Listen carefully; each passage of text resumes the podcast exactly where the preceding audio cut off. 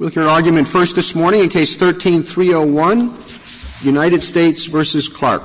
Ms. Harrington? Thank you, Mr. Chief Justice, and may it please the Court. In this case, the 11th Circuit unambiguously held that a district court always abuses its discretion when it denies a summons opponent's request to examine IRS officials based on an unsupported allegation of improper purpose. That holding was wrong for at least three reasons, and even respondents don't defend it at this point. The three reasons are, first, the 11th Circuit's rule ignores Congress's intent that IRS summons enforcement, excuse me, proceedings be summary in nature. Second, the automatic examination rule is inconsistent with this court's treatment of analogous administrative and grand jury subpoenas in other contexts. And third, the, the, rule fails to respect the district court's core discretion to govern its own proceedings, including governing when and how evidence should be developed. As you say, the respondent concedes all that, so why don't, why don't you talk about what the difference is between you and the respondent? Nobody defends what the lower court said here, right? I'm happy to. The respondent um, suggests two what we think of as unworkable limitations or potential limitations on the rule. The first is that there would be a requirement that the allegation be plausible, though totally unsupported by evidence. Um, and in our view, any plausibility requirement that is untethered to a requirement that a, that a summons opponent actually point to some evidence that would substantiate the allegation is really not a limitation at all. Is, is there really a difference between those two, you think? Yeah, can it be plausible if there's, if there's no evidence that suggests that it's true? Well, in our view, no. I mean, that's, I think that's the question that you might want to direct your respondents. They okay. seem to suggest that. It may well be that the two of you agree, in other words, depending on what they think. And if that's true, then we invite the court to reverse the, the 11th Circuit. I mean, the rule that we want what we, what we would like is that there, um, that before a district court is actually required to allow examination of IRS officials, a, summons opponent has to put in enough evidence to at least raise an inference of, of impropriety. But it, it all depends on what, it, it all depends on what you mean by evidence. You mean direct evidence? Is circumstantial evidence enough? circumstantial evidence is enough. And, and, again, what we're asking for is really a modest rule. A district court, in our view, has discretion to allow examination of an could IRS you, Could you apply your rule, district court discretion, in this particular case? There were two allegations, I think, that uh, the, the first one was that the, this was in retaliation for the taxpayer's refusal for the third time to extend the limitation period, and the other was this was an effort to circumvent the limited discovery that's allowed in the tax court. Now, those were the allegations. What would the, the taxpayer have to say in addition to those two allegations to, to pass your test? Well, so I think there are, there are sort of two threshold questions that the district court would consider. The first is whether those would actually be improper purposes, and the second is whether, if they would be, they were actually the motivating purposes in this case.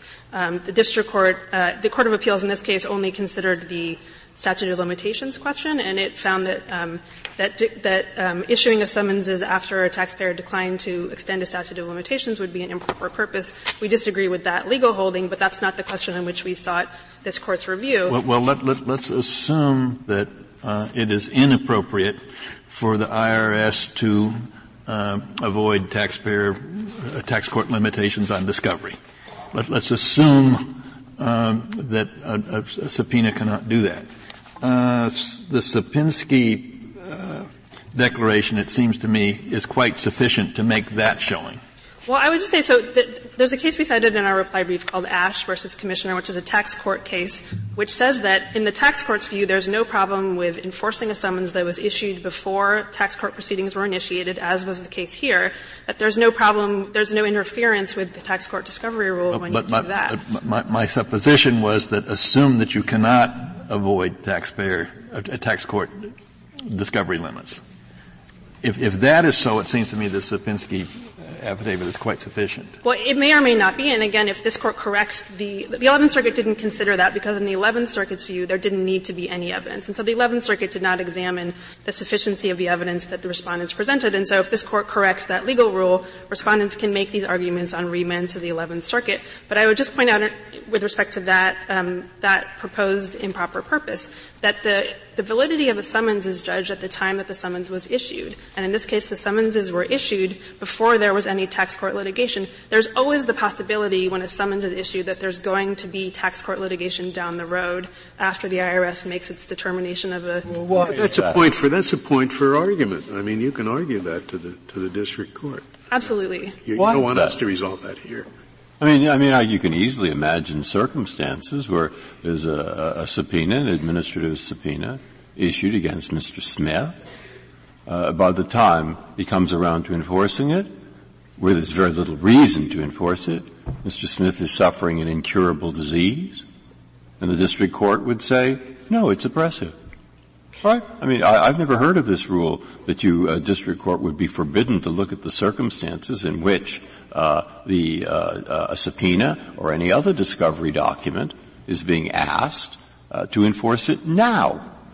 And uh, where does this rule come from that the district court can't look at the circumstances now? I'm not saying the district court can't look at the circumstances now at the time of enforcement. There may be circumstances where. Very well. If once we say that, they've asked this question on the merits here. Uh, the, they say, why in heaven's name have they issued? Uh, why have they asked this enforcement? There are only two possible reasons. One is to get some information in the years 2005, 2007 that would show that they owe more money than you claim they do owe since you issued a final thing, which would be impossible because the statute of limitations is run.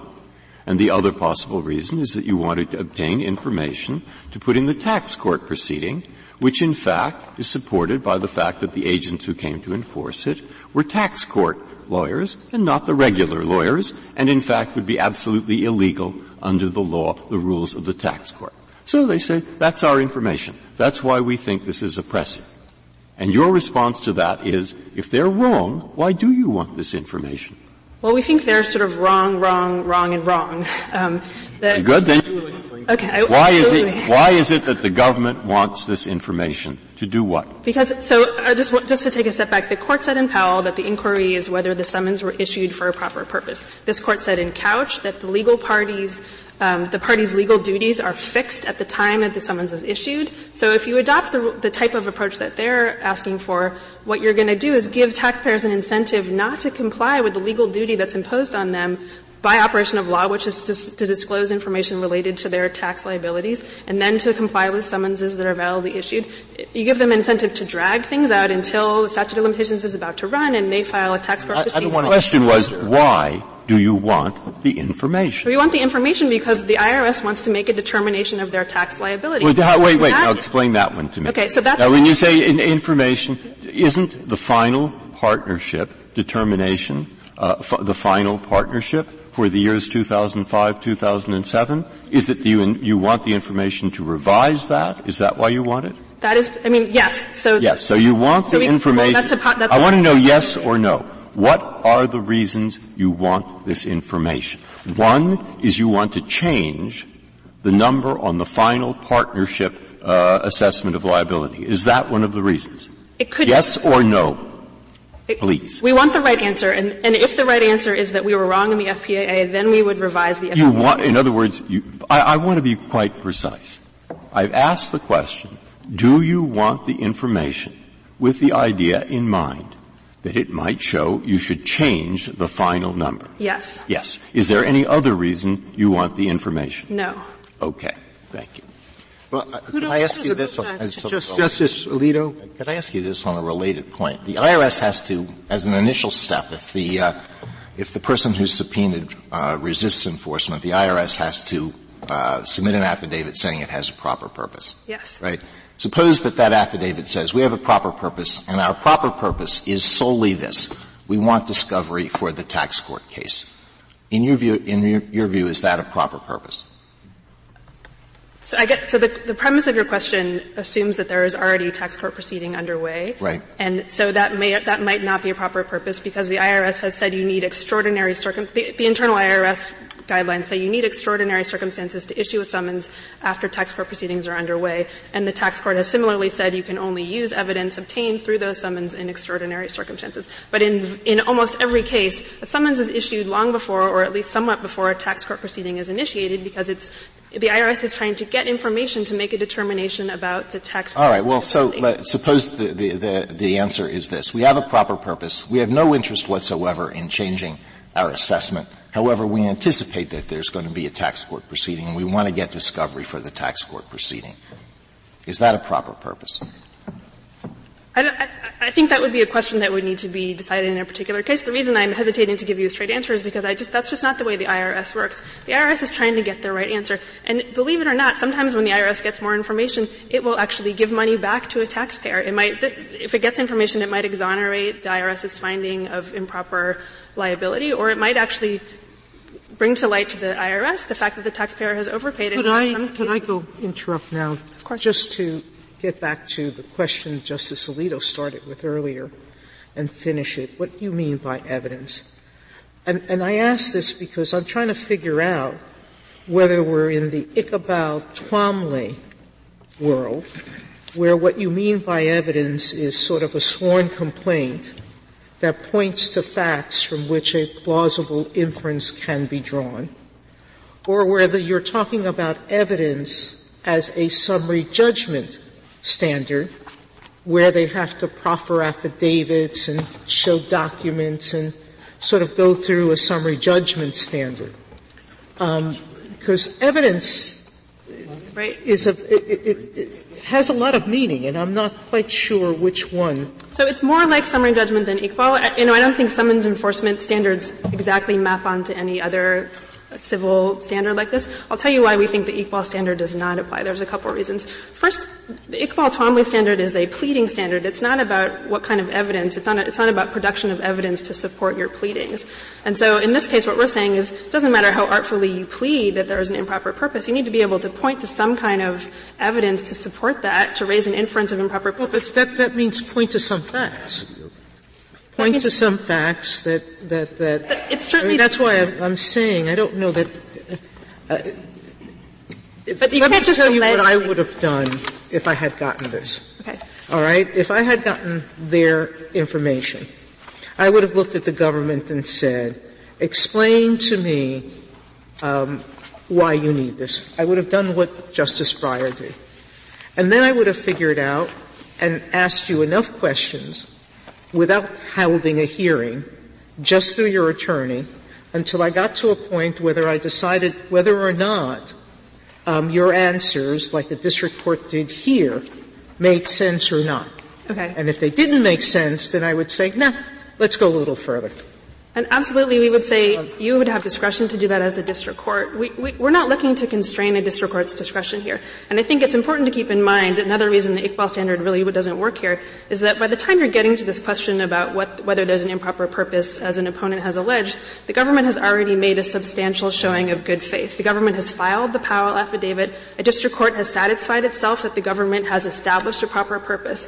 And then the presumption is that the government's acting in good faith and for a proper purpose. And so when you're when in the Iqbal context, the, the person who files the complaint is entitled to the presumption that what they say so is true. Why it's not, the opposite here. Why not make life very simple? And I think that's what your uh, counterpart is simply to say you have to point to facts from which a reasonable inference of improper motive can be drawn. That's what we're saying. That's exactly the standard that we think should have been applied. And, it, and if it, that, and as long as an opponent, a summons opponent can do that, can point to facts that raise an inference of improper purpose, then a district court needs to allow examination of IRS. But that doesn't that doesn't really seem very helpful because there are inferences and there are inferences. There are weak inferences and there are strong inferences. I don't think it's very helpful to a district judge for us to send this back and say, figure out whether there is an inference here of, of some unspecified strength. You know, take the retaliation issue. You have, let's say, the the, these are the facts. The, uh, the IRS asks for a further extension of the statute of limitations. The uh, taxpayer says, no, I'm not going to uh, agree to any further extensions. And then a half an hour later, the summonses are, are served. So you have one thing happening shortly after another. um, it gives rise to an inference of retaliation. Maybe it's a, a very weak inference. Maybe it's a stronger inference. Do you see what I'm saying? And we have to specify something other than it gives rise to an inference of some unspecified strength. Well, with respect, Your Honor, that, that's the rule that's applied in the 11 other courts of appeals that have jurisdiction over these matters, and it really has not been a problem in the district courts in those courts of appeals. It's only the 11th Circuit that has held you don't have to point to any evidence, you don't have to raise an inference, the district court has no discretion to deny this. All right. Counsel, could, could I, we hear that argument a lot, that there's never been any showing of any problem in these other circuits. But do you have any study to support that? I mean, you, it, I don't know that we, how you would tell. I mean, because these, these proceedings, not everybody is going to say, I'm going to appeal, particularly facing the IRS, and go forward. It, do you have any basis for the argument that this has not been a problem in the other circuits, other than the fact that what, we haven't had a case yet, or the courts of appeals haven't had a case? I can't point to any study, but I have to think that if there were serious problems, then you would see a lot more litigation about what, this what, issue. What do you mean about a problem? I mean, I mean some of them are applying uh, uh, a requirement of a strong inference, and others are applying a requirement of a weak inference. But there, how, how is that a problem? I mean, you can say no problem. They're just doing what they want to do. But none of them is applying the rule that the 11th Circuit applies, which is you don't have to have, you can just have oh, an. Oh, oh hey, eh, we're, we're, way beyond that. Okay, I mean, great. That, that well, what actually? Not necessarily great. I, one thing that when we articulate a new standard, sometimes we like to apply it to the particular case to give clearer guidance over exactly what we mean. Okay. And in this case, and, and particularly here when we're not being asked to resolve a legal question in the particular case. We're just trying to say, what do you need to show a hearing, uh, require a hearing? They've got a, you know, they've got more than just a bare allegation. They've got the summons. First of all, it's the third request for an extension. They've got the summons immediately after they refuse to grant it. They've got a contention that this is to circumvent the tax court limits. They support that by the fact that when Moog came for the deposition, they only had the tax court lawyers there, not Mr. Uh, Freefielder, who was uh, Friarfielder, who was running the investigation. That's more than just a bare allegation. Well, if I can separate the two allegations on the on the statute of limitations issue, there were there were there were three or four, not two. Well, I'm sorry, they're different allegations, but they're sort of two. I'm sorry, just maybe it's because it's a tax case. That I, if you could slow down just a little I'm, bit. I'm sorry. I'm with you. So the two purposes, improper purposes that they discuss before this court are first retaliation for refusing to extend the statute of limitations, and second, um, circumvention of tax court discovery rules. So as to the first, again, I think you need to step back and ask, well, would it be an improper purpose for the IRS to issue a summons after a taxpayer declines to extend the statute of limitations? No, it's a little bit more than that. It's the third request for an extension.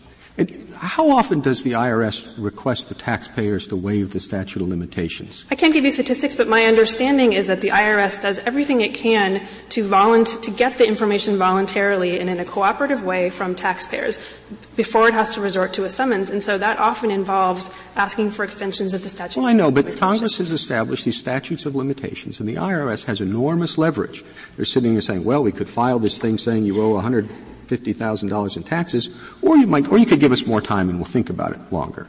And my sense, just from looking at the cases that come in and, and is that happens almost always. They're always saying, give us more time, give us more time. And I don't know how many times it happens three different times. I mean, three successive to be honest, I don't know how often that happens either. I don't think it's infrequent. But I think you have to understand it within the context of the tax system. This isn't a system where the obligation is on the IRS to figure out how much each of us owes and to come after us for that amount. The obligation, Congress has put it on the taxpayer to determine, everyone has to do their own taxes, figure out how much they owe, and to give documentary evidence supporting their determination of how much they owe.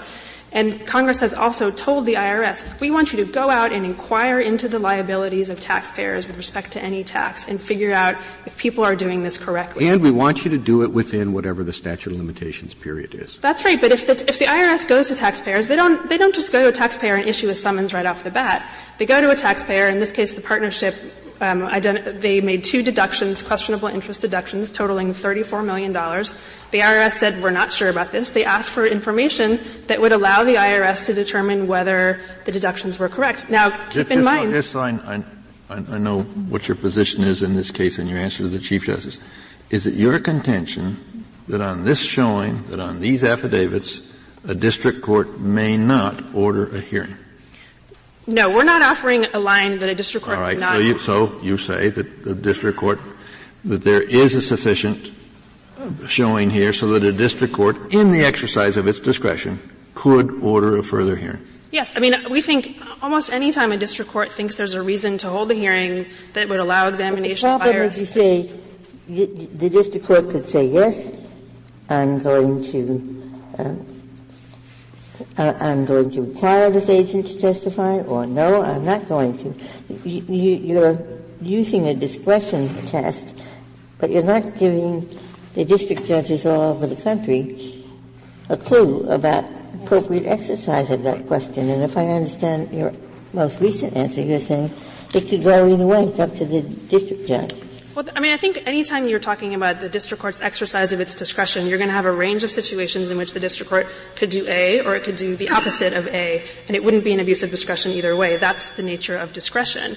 In our view, in this case, if a district court sees a reason to hold a hearing and allow examination, it should do that. And the IRS, the government may argue. Can I, can I ask Ms. Harrington, in, in the 11 circuits that follow what you think is the right approach, uh, what, what actually happens? How often do courts ask IRS agents to come in and to give testimony about why they're, uh, why they've issued a summons? I don't have statistics. The, the, it's really hard to get numbers on all of these sort of numbers-based questions, and I apologize for that. But my sense is it doesn't happen very often. But there was a time when the government thought that was the right procedure. The, the Salter case has been mentioned, and uh, there the government itself made the suggestion that if there's an allegation, an allegation of improper purpose, the court should have a hearing at which the taxpayer gets an opportunity to question the agent. Well, Justice Ginsburg, it's not quite right that, first of all, we offered a testimony just in that case. I don't think we offered that as a rule to govern all cases. But also, it wasn't just about any allegation of improper purpose. It was about a particular type of purpose that was a, that was relevant then, which is that an allegation that the IRS had a criminal investigation only purpose.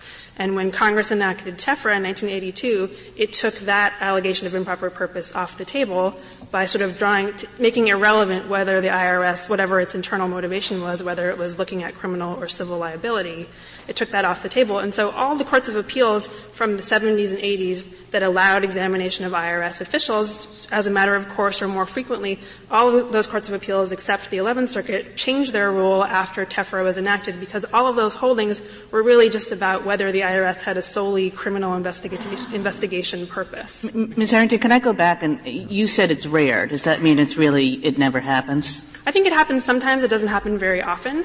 Um, and again, I think that's because before you even get to the question, the IRS has already made a significant showing through the Powell affidavit. It has established that it has a proper purpose. And the IRS doesn't just say, we have a proper purpose, they have to identify the purpose. And if you look on pages 24 and 25 of the joint appendix, you will see the purpose that's alleged in this case, which is looking into these questionable interest deductions. But there's more, the, the, that's why I'm, I'm what I don't have clear in my mind is how to write the facts into this.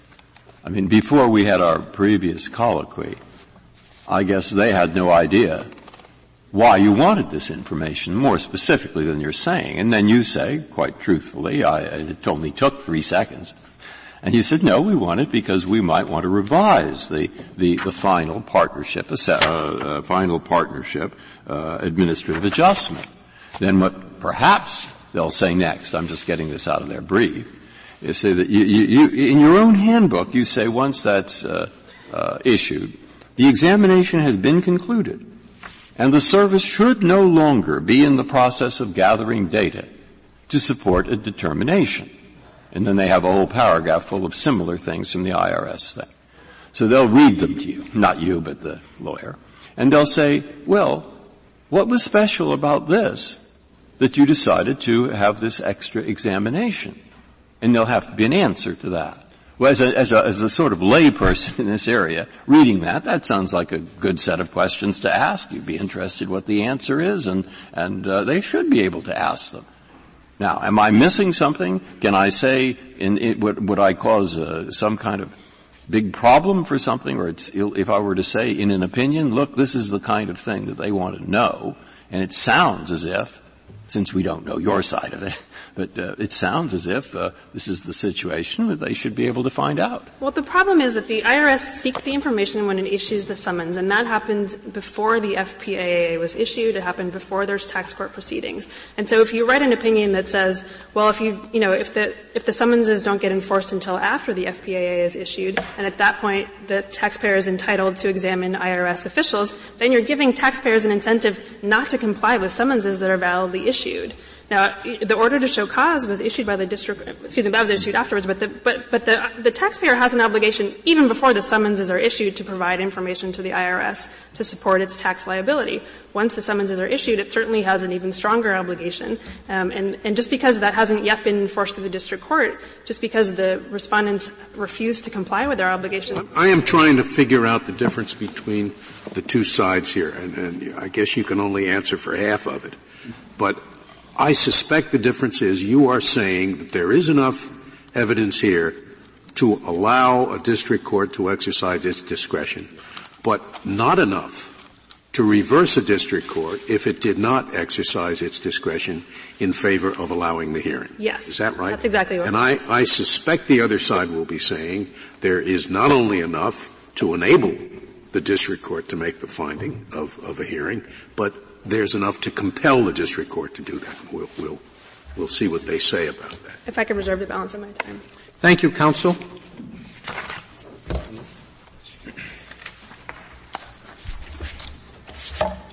Mr. Murad? Mr. Chief Justice, and may it please the court, a taxpayer is entitled to an evidentiary, limited evidentiary hearing when he presents specific facts from which an improper purpose in issuance or enforcement of a summons may plausibly be inferred from those facts. So you would reverse the district court here if the district court, uh, you're, you're, you're not defending what, what the Court of Appeals said, that you're entitled to a hearing in every case whenever you, you say improper motive, yes, you have, you, you don't defend that. If we read the case that way, I don't defend it. I read it to say that you look at pleading standards, including Iqbal, you, you look at uh, all of the other cases that it relied upon. Where we have the we have the opinion of the 11th Circuit. Where does it say that? It doesn't say those words. It says we made a complete and uh, detailed review of the entire record. We are applying pleading standards in the course of this, and we are relying on Nero and its and uh, its predecessors, all of which say, for instance, you can't get this hearing by just saying denied or just saying I think they were acting with an improper purpose. Uh, and so therefore, if you put all these things together in an unpublished, unpublished opinion that's deciding my case, we think that that's what the result was of what they were doing. But Counsel, the rules. I'm, I'm, you know, I, what the 11th Circuit is doing is a little confusing to me. I understand what motivated it. You use the word evidentiary hearing. In my mind, evidentiary hearing by definition is live witnesses. Is that your definition? What I'm talking about is a limited evidentiary hearing, and at that hearing, there would be what hearing means to you. Would very well be live witnesses. It would be up to the discretion of the court based on what allegations were made in that particular case. But the typical but that's the case, problem. I think the 11th Circuit means a live hearing because of its jurisprudence in this area, which has barred any other kind of evidence to be sought from the IRS. And it has a case that says you can't have depositions, you can't have um, discovery, uh, discovery in its traditional sense, documents or other things. Um, but I don't know. Has it also said you can't have affidavits? No, it doesn't say you can't have affidavits, and we have provided affidavits. In Not you, them, the IRS. Right. No, the the the, uh, the 11th Circuit has not said you can't present evidence by means of affidavits in, in order to try and support your position. What it I has said is, I'm talking about the government. Because I started by asking you, are you looking to cross-examine IRS agents? We believe that what the 11th Circuit says we have the right to do and what we want to do is to get at least Mary Fierfelder in so that we can cross-examine her with respect to her affidavit, which we have serious doubts about.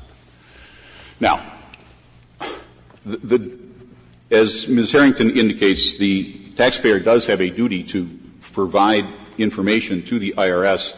But in, in this particular case, what doesn't appear in the record is that the IRS lived at Dynamo for two years uh, before these requests for enlargement of time. They weren't doing anything for a long period of time as we indicated in our submissions, our allegations, our affidavits. They didn't do anything for a long period of time. Then they suddenly asked for a new extension of the statute of limitations. Then when we denied it, they promptly uh, filed these summonses in. In Powell, we said similar allegations weren't enough. The fact that the documents had already been reviewed or that the statute of limitations has passed, that that wasn't enough. So what have you given us that here, what have you alleged that's greater than Powell? All right. We're not saying it's because the statute of limitations has passed. We're saying it's because the FPAA has been issued. And the FPAA, according to the statute, you're only permitted one FPAA. You can't go back and modify or amend the FPAA.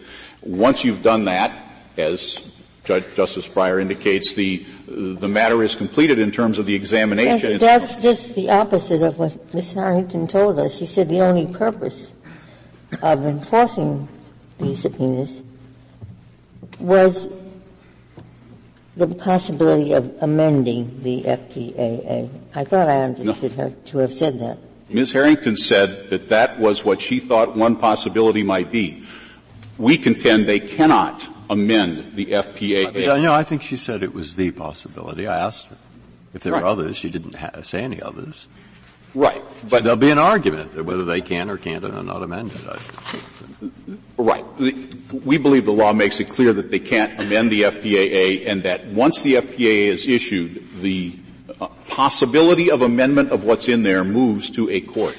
It either moves to the federal court of claims or it moves to a district court, a bankruptcy court, or to the tax court. And when someone is asked to pay as much money as was asked for in this case, the tax court is the logical place to go because it's the only one you can go to without first paying all the money and try to challenge. Could you, could you have said in the tax court, now the proceeding has begun in, in, the tax court, say, tax court, there is, the subpoenas they are attempting to get information that they could not have gotten from this court through discovery. So court say no enforcement.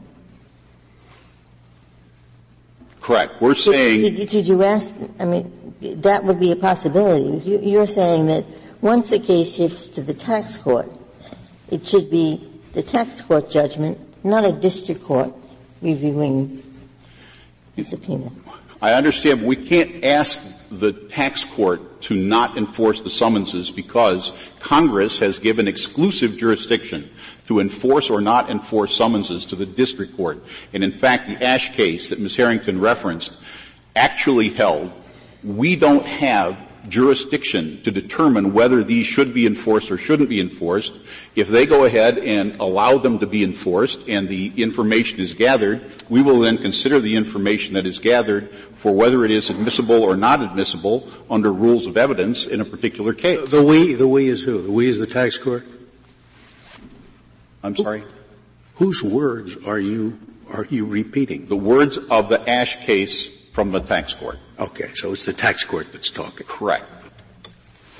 And do you know offhand what, what is the provision of law in which you rely for the proposition that the FPAA cannot be amended? It's uh, 26 USC 6223 sub F. Uh, could you say it again? 60? Yes, 6223 sub F. Thank you. Um, so our belief is that once the tax court case has begun, all discovery in that case should be, and we have already said that when, that once that case started was the first time they tried to enforce these summonses. The summonses were issued back in October and September of 2010. They weren't obeyed back in 2010. The IRS manual says, and I know it's not the force of law, but it does say what the IRS says, which is if they don't perform the summonses, you must come in and seek enforcement of that summons within three days. And then it moves up the channel and then you must pursue that as quickly as you can. And they didn't do that. Nothing happened in terms of trying to enforce these summonses at any time until the FPAA was issued. In addition to that, we know that the FPAA that was issued on December 28th of 2010 was actually signed by this agent on August 11th of 2010 and was issued without any change. And so what we're looking at here is an agent who has finished the FPAA in August, suddenly issues summonses in September and October. When they're not performed, doesn't try to get them enforced because if she had wanted that information for the purpose of completing her FPAA, which she had already completed and might be considering revising, she didn't do that. And she had the opportunity to do that and she was I- implored by the IRS manual to do those things and she didn't do those things. Then the FPAA goes out, we file a tax court case, they answer a month later is the first time that we get any indication from them that they want to try and enforce these summonses. And what they're looking for is documentation that they could easily get through a request for production of documents in the tax court. Their only problem in the tax court with getting those documents would be it would be subject to a scope objection with respect to discovery, whereas under a summons there is no objection to scope if they can ask for anything that they want that has anything to do with the, the, the, finances of the particular taxpayer. And that's why we make the analogy to Rule 2004 of the Bankruptcy Court rules, where trustees and creditors and other parties in interest can ask for information about the finances of the debtor without any limitations on what they can ask. I just want to make sure I understand. The district court has in front of it a request uh, to enforce a subpoena. The district court has no authority at all, either on its own motion or by uh, uh, request from the taxpayer, to, to limit that scope, the scope of the discovery. Millions of documents, he just has to sign it. I mean, is, is that what I'm hearing? There are cases in which district courts have in fact limited the scope of summonses. In the typical enforcement of a summons, if, if they serve you with a summons, you're not entitled even to have a lawyer at the examination. You have to give them everything. If you don't give them everything or make an excuse why there isn't, that something doesn't exist, then you're into these enforcement proceedings and then you have to go into that litigation. But we aren't in the litigation. In that litigation, in the district court, once you are before the district court, you can make an objection as to uh, an excessive scope. Yes.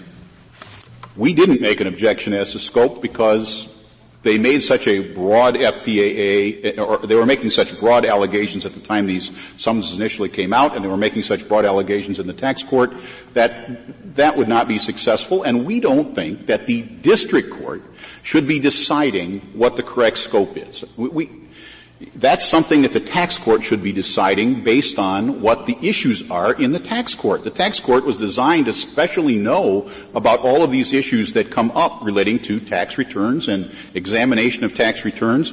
And but, but at the point where the summons is sought to be enforced, it may be that there's no tax court proceeding yet, and there may be never any tax court proceeding.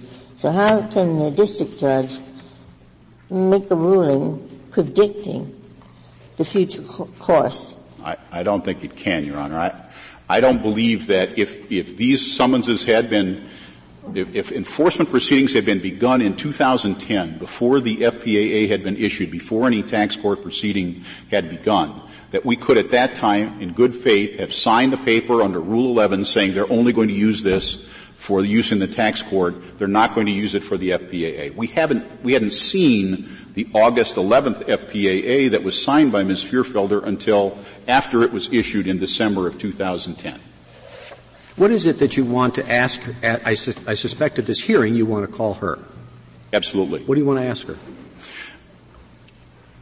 I want without, without giving up your no, I, I, without giving up the element of surprise. What well, what what general areas of inquiry would you like to explore? Pretty sure surprise is gone at this point, uh, Your Honor. But um,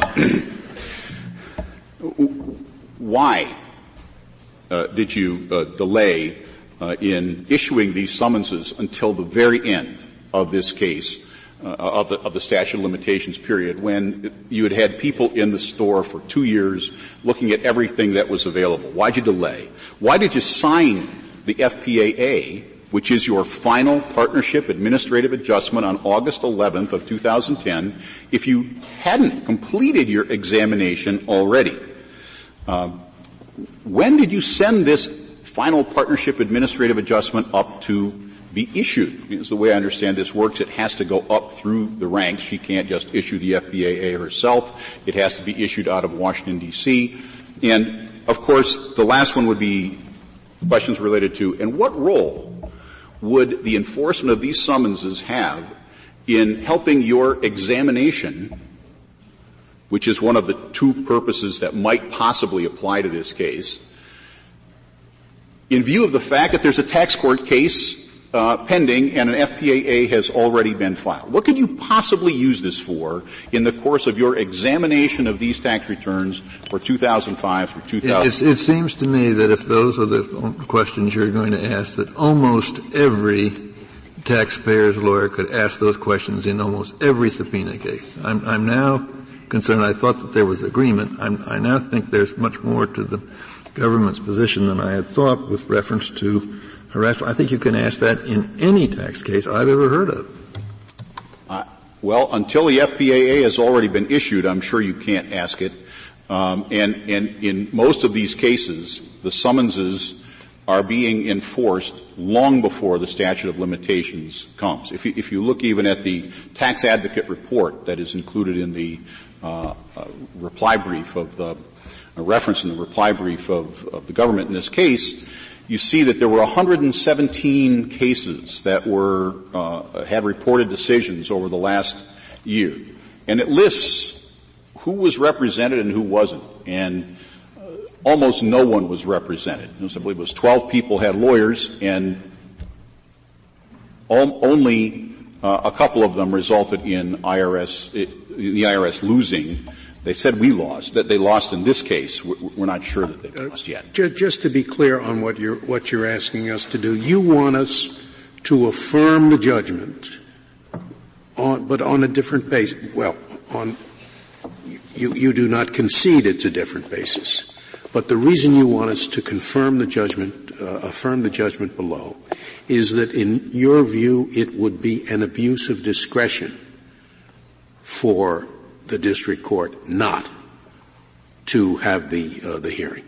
The preliminary hearing, correct. Limited. It would be an abuse of discretion not to do it on the facts of this case. We believe that it would be an abuse of discretion not to do it on the facts of this case because on the pleading standards established in Iqbal and Twombly, we did it in allegations and. If I look at the statute you cited and come to a contrary conclusion, you're right. It takes a showing of fraud what's the words, fraud, oh. um, malfeasance, or misrepresentation of a material fact. That's correct. To amend a final partnership administrative adjustment notice. I apologize. That's true. But since, yeah, but that's a really big issue because I think an, a, an IRS agent who says, I want to make sure there's none of those things and that's why I'm issuing the subpoena has a legitimate basis.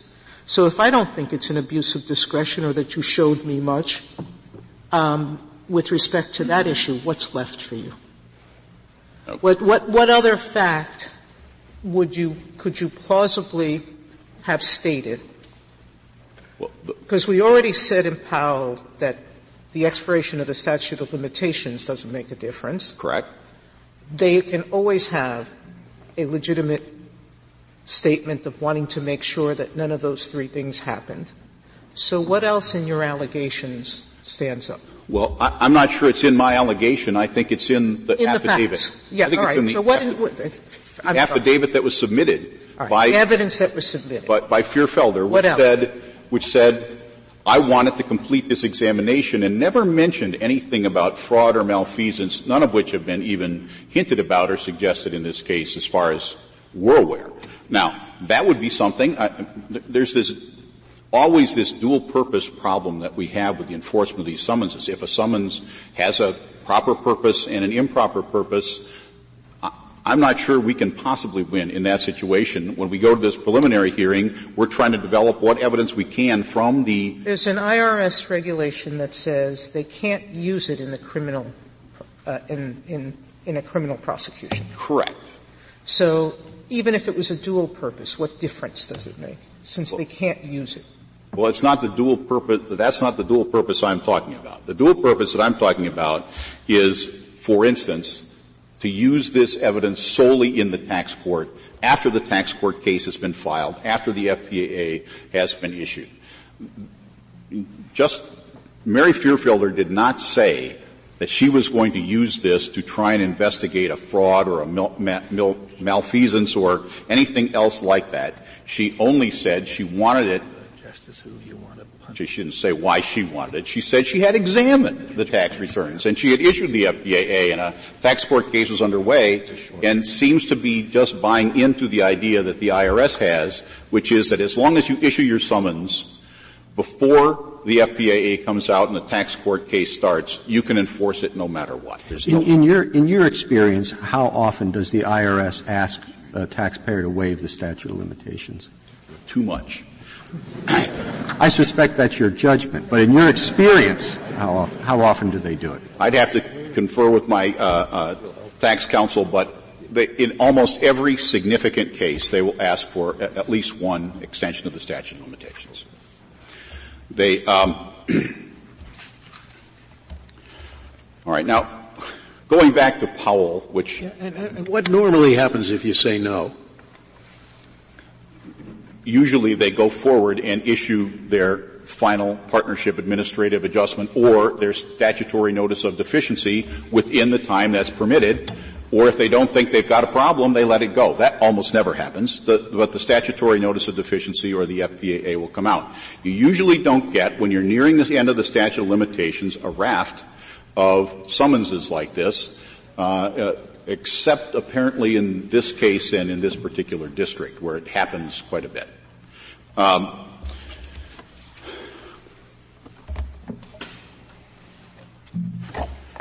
we think that the uh, rules set forth relating to grand jury subpoenas not being able to be used to bolster a criminal case after an indictment has already been issued is universally accepted. We think that the Rule 2004 rule relating to bankruptcy subpoenas, which says that the bankruptcy subpoena can no longer be enforced once litigation is underway between the discovering party and the non-discovering party about the subject of the uh, the actual subpoena is uh, is universally accepted. But you, you told me before, I think, that the tax court can't stop it. I asked you the question, could the tax court say, now we're in court, any information has to be in compliance with the scope of discovery we allow. You said because there's a separation, the summons is enforced by the district court, the tax court will do nothing and indeed will accept the information that is uh, made available as a result of the summons. We believe that that is ordinarily true. We can always make an argument to try and prevent particular evidence from coming in in the tax court, but we can't absolutely know that we're going to be able to stop it in the tax court. It's going to be up to them to decide whether to accept the information. The real issue in this case isn't the documents, it's the examination. The examination that the IRS wants to take is an examination that basically has no strictures. It has no uh, absolute right for counsel to be uh, in attendance. It has no right for cross-examination. It has no um, limits on what the scope of the examination can be. It can be what is referenced in a lot of the cases about IRS summonses, a fishing expedition. And that's what the IRS wants to do here. And, and, and we're positive about that because of the way they have been pursuing this, including the uh, deposition taken of Ms. Moog by, uh, that, that, Mr. Sierpinski attended. He was permitted to attend. We weren't invited uh, to attend. Uh, the the matter was, was ultimately came out that they didn't get much from Ms. Moog. I'm sure that's why she agreed to go ahead and, and give that deposition. But we couldn't insist on being there. We couldn't have insisted on cross-examining her. And what the IRS attorney who's handling the tax court case were positive wants to do, uh, from all the things that have happened in that case, is to get the examinations of the individuals who were summoned without us being able to control it and without us being able to examine at those uh, at those examinations. Do you agree with Ms. Harrington that the Salter case, where the government said in Salter, the First Circuit case, that the way to proceed is uh, call call the agent. Uh, Ms. Harrington said, if I remember correctly, that the Salter decision became academic when TEFRA passed. Do you agree with that? I do not agree with that. We, we believe that as Nero said, and I believe it was footnote four of Nero, that uh, the TEFRA enactment only affected issues relating to potential abuse of process relating to criminal prosecutions, and, and, it was to resolve a problem that was created by the decision that you couldn't go based on the intention of a, a single agent having an intention of pursuing criminal uh, prosecution. You had to look at the institutional intention of the IRS, and that meant you had to take the testimony of everybody in the IRS to establish what the institutional intention was. That got eliminated by TEFRA because now it has to be there's a referral or there's not a referral and otherwise that issue doesn't come up. But it doesn't deal with the situation in which Powell says we're entitled to show at a meaningful adversary hearing anything else showing abuse of the court process, and that means abuse of the district court's process, and to us, the use of the district court's process in enforcing an IRS summons that's supposed to be used only for examinations, uh, one of which has already been completed, solely for the purpose of evading the rules of the of the tax court that control discovery, is an abuse of process. And we believe that that's what all the 2004 cases talk about. Uh, the Rule 2004 cases, uh, Sadkowski, Bennett Funding, and Snyder, which I believe we've all we've cited in our briefs. Um, we believe that if we don't get the ability to come forward with allegations that under Iqbal and Twombly would pass muster to support our allegations, that we're going to go back into the impermissible catch-22 that the, that the 11th Circuit talks about. And there will be an unreasonable circular burden because we have to have evidence to get evidence, and we can't get the evidence without already having the evidence. In our case, with respect to the, uh, evasion of the tax court rules, uh, we believe that we already presented enough evidence, but the trial court judge didn't even look at that evidence and said that you absolutely, that's as a matter of law, that can't possibly be a defense to these summonses. Um, Congress intended the court to be a check on abusive use of administrative summonses. We believe that these, we have shown by allegations and by our evidence that these were uh, abusive attempts to use these administrative summonses. We believe that the judgment of the 11th Circuit should be affirmed, and if necessary to clarify what appears that a, a, rule clarifying it as I've indicated with requiring pleadings that would pass muster under Iqbal uh, would get you the entitlement to the preliminary hearing. Thank you, counsel. Uh, four minutes, Ms. Harrington. Thank you. Um, if I just like, if I, would like to start by clarifying the finality of the FPAA issue. I tried to be very careful in my answer to Justice Breyer, and if I misspoke, I apologize. What I intended to say, or what I wanted to say, was that the, the ongoing issue for the IRS is, the, is, it might amend its final determination of liability for the taxpayer. Once you're in the tax court, that happens in the tax court, not by amending the FPAA, and I didn't mean to suggest otherwise. But so thinking about the tax court, tax court, once you have the proceedings going there, the, the, tax court itself has said that if you have a summons that was issued before the FPAA, it can be helpful to have that summons enforced because the information that would be acquired through enforcing that summons would be relevant to the ultimate. Well, I mean, if you change to that, the only reason there that she in her affidavit, the agent, just says she wants the information to help decide the tax liability. She doesn't say anything specific. So you're saying the reason we wanted it is we wanted to change the tax liability, possibly. That's a matter in the tax court, and therefore you wanted it for the tax court. So now there's a question. Can you use a subpoena enforced through a court to get information that you, I think, are saying, correct me if I'm not right, has no purpose other than to change, modify, or help our case in the tax court. Well, that is the reason for enforcing the summons. That was not the reason for issuing the summons. I realize that. And Powell. So, so if that is the only reason for enforcing the summons, I don't know, is there, is there any more need for a hearing? I mean, it's a legal question. And the tax court has said that issuing a summons in that circumstance doesn't offend anything that's happening in the tax court, as Justice Ginsburg said. That Information to help their case or change the uh, liability in the tax court. And they say, you can't. And they can go, as Justice Ginsburg suggested, they can go. I don't think we can decide that, can we? Well, they can go to the tax court and say, look, we don't think this information should be included. That's what happens in the grand jury cases they cite. They don't try, you don't go and quash a grand jury subpoena. What you do is you go in your criminal case in the district court and say you shouldn't use that information because it was obtained pursuant to a subpoena that was improperly issued. Now the taxpayer, it's the taxpayer's duty to establish that the deductions it's taking are justified. And in this case, the IRS didn't have enough information to make its own determination about that, and so what it decided was the taxpayer hadn't met its burden and it issued the FPAA. And the IRS is entitled to take that protective step um, if, the, if the taxpayer is refusing to turn over information. Uh, now, um, respondents sort of pointed to several questions that they might want to ask the IRS agent who issued the summons. Those questions are clearly not relevant to the purpose for issuing the summons. Again, they just go to the purpose for enforcing the summons. And just one last point on Iqbal. We really don't think Iqbal applies here because in this, in this instance, what you're talking about is you already have a showing by the IRS that it has a proper purpose.